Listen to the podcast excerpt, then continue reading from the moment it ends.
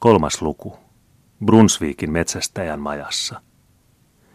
Tukholman kaunis huvipuisto, tuo niin huolellisesti hoidettu ja ahkerasti käytetty, huviloilla ja kesäpalatseilla koristeltu eläintarha, oli vielä Kustaa kolmannen alkuhallituksen ensiaikoina varsin viljelemätön ja karu metsästysalue, josta ainoastaan lounaisranta, eli tuo niin sanottu eläintarhan kaupunginosa laivaveistämöineen, oli rakennettu pienille meriasiainviraston omistamille vuokratonteille. Koko muussa osassa laajaa puistoa nähtiin vain siellä täällä pieniä, punaiseksi maalattuja puurakennuksia, joissa asui metsästyspalvelijoita ja joita maaseutumaisen kauniit tammet ja lehmukset varjostivat. Yksi näistä syrjäisistä rakennuksista, joista oli näköala Brunsviikiin päin, oli suunnilleen siinä, missä nyt Ruusendaalin linna suurine porfyyrimaljoineen kohoaa hiekoitettujen käytävien ja pyöristeltyjen kukkaislavojen takana. Täällä asui eräs puiston metsästyspalvelijoista, hovimetsästäjä Grenman, joka oli Larssonin liikkeessä Vaasassa aikoinaan palvelleen vanhan kirjanpitäjän Grenmanin poika. Hovimetsästäjä Grenman oli hyväluontoinen ja uskollinen mies, niin kuin isänsäkin ennen – eikä ollut unohtanut sitä, että porvariskuningas oli ennen muinoin puoltanut häntä pieneen virkaan metsästysvirastossa, josta hän sittemmin oli kohonnut nykyiseen tärkeään toimeensa. Hän oli siis sydämellisesti iloinen, voidessaan kerran maksaa jonkin osan kiitollisuuden velastaan, kun hänen asuntoonsa eräänä kauniina kevätpäivänä tuotiin pahasti haavoittunut nuorukainen nimeltä Paul Bertelschöld. Nuori vieras oli alussa tuottanut hänelle paljon huolta, sillä välskäri oli jo menettänyt kaiken toivonsa, kun ei kuulaa voi tuottaa pois. Mutta onneksi oli olemassa toinen, sekä hellempi että rohkeampi henkilö, joka ei ensinkään ottanut uskoakseen, että 19-vuotiaana voidaan kuolla niin vähäpätöisestä syystä kuin kuulasta, joka oli vikuuttanut ainoastaan oikean keuhkon lievettä ja pysähtynyt lähelle selkäpiitä. Tämä oli sama Östalliidin muori, joka Solnassa oli ottanut hoitaakseen haavoittunutta nuorukaista – ja joka nyt, kun välskeri oli kohteliaasti toimitettu pois, saatuaan kohtuullisen maksun vaivoistaan ja vaitiolostaan, yksin otti vastatakseen nuoren miehen parantumisesta. Ovimetsästäjä huomasikin kohta ilokseen, ettei hänen hoidettavansa olisi voinut joutua parempiin käsiin. Östaliidin muori ei ollut mikään vasta-alkaja. Ei olisi ammattiaan harjoittava oikea haavalääkärikään voinut taitavammin kuin hän panna sidettä tai parantaa haavakuumetta – eikä paraskaan Asklepioksen oppilas olisi voinut vetää hänelle vertoja hänen väsymättömässä, sairaan kaikki pienimmätkin toiveet täyttävässä huolenpidossaan. Hän valvoi ensi viikon yötä päivää sairaan vuoteen ääressä, ja vasta yhdeksännen vuorokauden kuluttua, kun vaara oli ohitse ja haava nopeasti alkoi parantua, hän soi itselleen muutamain hetkien levon, laskeutuen patjalle hoidokkinsa viereen. Ja kuinka hellästi, kuinka sanomattoman kiitollisesti katsoivatkaan nuorukaisen silmät Östalliidin muoriin. Ne, jotka luulevat, ettei nuoren miehen rakkaus mitenkään voi koko sydämen voimalla kohdistua vanhempaan naiseen, ne erehtyvät suuresti. Ei ole mitään sydämellisempää, mitään puhtaampaa rakkautta kuin se, jolla Paul Bertelsöld palkitsi armaan hoitajansa rakkauden, ja jos milloinkaan maan päällä välähtelee heijastus siitä rakkaudesta, jolla taivaan enkelit toisiaan rakastavat, niin se on tuommoinen puhdas, uhrautuva, kaikkea jalostava rakkaus, joka on olemassa äidin ja lapsen välillä. Sillä miksi salaisimme lukijalta sen, minkä hän luultavasti jo kauan on aavistanut? Kuka muu kuin äiti voisi tuolla hellällä, kaikkea aavistavalla valppaudella seurata tottumattoman, haaveksivan, kiihkoilevan nuorukaisen askelia? Kuka muu kuin hylätty, sorrettu nainen voisi löytää ilonsa ja lohdutuksensa semmoisessa yhtymisessä? Kuka muu kuin Esther Larsson, entinen Kreivitar Bertelsköld, voisi tällä tavalla omistaa kaiken rakkautensa yksin olevalle lemmikilleen, sydämensä lapselle, Paulilleen? Oli vielä toinenkin nainen, joka harhaili levotonna etsien hänen jälkiään, mutta hänen lempensä oli toista laatua. Yksinäisessä metsästäjämajassa oli ollut hetki, jota Kreivitar Ester sekä pelkäsi että hartaasti odotti. Se oli se hetki, jolloin Paul ensi kerran tuntisi äitinsä. Yhdeksän pitkää vuorokautta hän oli, vaikka se olikin hänestä yle vaikeaa, tuntemattomaan talonpoikaispukuunsa pukeutuneena huolellisesti peittänyt häneltä kasvonsa, siinä pelossa, että ilo ja hämmästys voisivat tappaa pojan hänen syliinsä.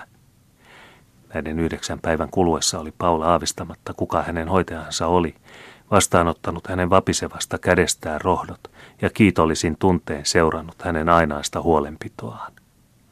Hän tunsi selittämätöntä mieltymystä tuohon outoon talonpoikaisnaiseen, jonka musta huivi aina oli vedettynä niin syvään otsalle ja joka ei hänen kysymyksiinsä koskaan vastannut muutoin kuin äänettömällä, suopealla päännyökkäyksellä. Mutta eräänä päivänä, kun hän istui sairaan vuoteen ääressä ja luuli tämän nukkuvan, oli hän väsyneenä rasituksesta ja valvomisesta nojannut päänsä sängynlaitaa vastaan. Hänen silmänsä olivat vasten hänen tahtoaan sulkeutuneet. Hän oli nukahtanut siitä mitään tietämättä. Paul ei nukkunut. Hän oli hetken aikaa katsellut naista äänetti ja kummastellen. Sitten hän oli hiljaa siirtänyt mustaa huivia hiukan syrjään hänen otsaltaan, nähdäkseen kerrankin, kuka oli tuo salaperäinen nainen, jolle hän oli kiitollisuuden velassa hengestään. Ja kuta kauemmin hän katseli noita kalpeita, mutta kauniita kasvonpiirteitä ja suljetuita silmäkulmia mustine silkkiripsineen, sitä korkeammalle oli tunteitten lämmin vuo kohonnut hänen sydämessään. Hänen kyyneleensä olivat alkaneet virrata kuin tulvehtimallaan oleva lähde, joka kumpuilee salatusta syvyydestään, ja hän oli laskenut käsivartensa tuntemattoman, nyt tunnetun nukkuvan naisen kaulan ympärille. Silloin oli nainen herännyt. Silloin olivat hänen mustat silmänsä, joita Paul lapsuudessaan oli niin suuresti ihaillut, ja joilla ei hänen mielestään ollut vertaisiaan koko suuressa maailmassa – Silloin olivat nuo kaksi loistavaa aurinkoa yhtäkkiä tulleet pilvien takaa näkyviin ja katselleet häntä sanomattomalla rakkaudella. Ja silloin lepäsivät äiti ja poika pitkien murheiden ja vuosikausia kestäneen eron jälkeen taas toistensa sylissä. Semmoisia hetkiä ei voi koskaan unohtaa. Ne kestävät ikuisesti, eikä niitä voida muistista hävittää, ei tässä eikä tulevassa elämässä.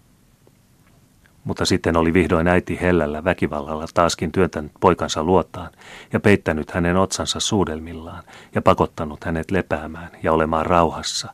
Ja Paulo oli taas nukahtanut, tuntien olevansa onnellisempi kuin koskaan ennen. Mitä nyt enää merkitsi hänen lyhyt, ohimenevä ruumiillinen tuskansa. Nyt oli taas kaikki hyvin. Nyt hänellä oli taas äitinsä. Nyt ei hän ollut yksin, eikä hänen äitinsä ollut yksin maailmassa. Nyt he eivät enää koskaan eroaisi toisistaan. Nyt hän voisi omistaa äidilleen koko elämänsä, tehdäkseen hänet onnelliseksi. Ja Paul kiitti sitä kuulaa, joka oli kulkenut niin liki hänen sydäntään, ainoastaan valmistaakseen sille näin suuren ilon.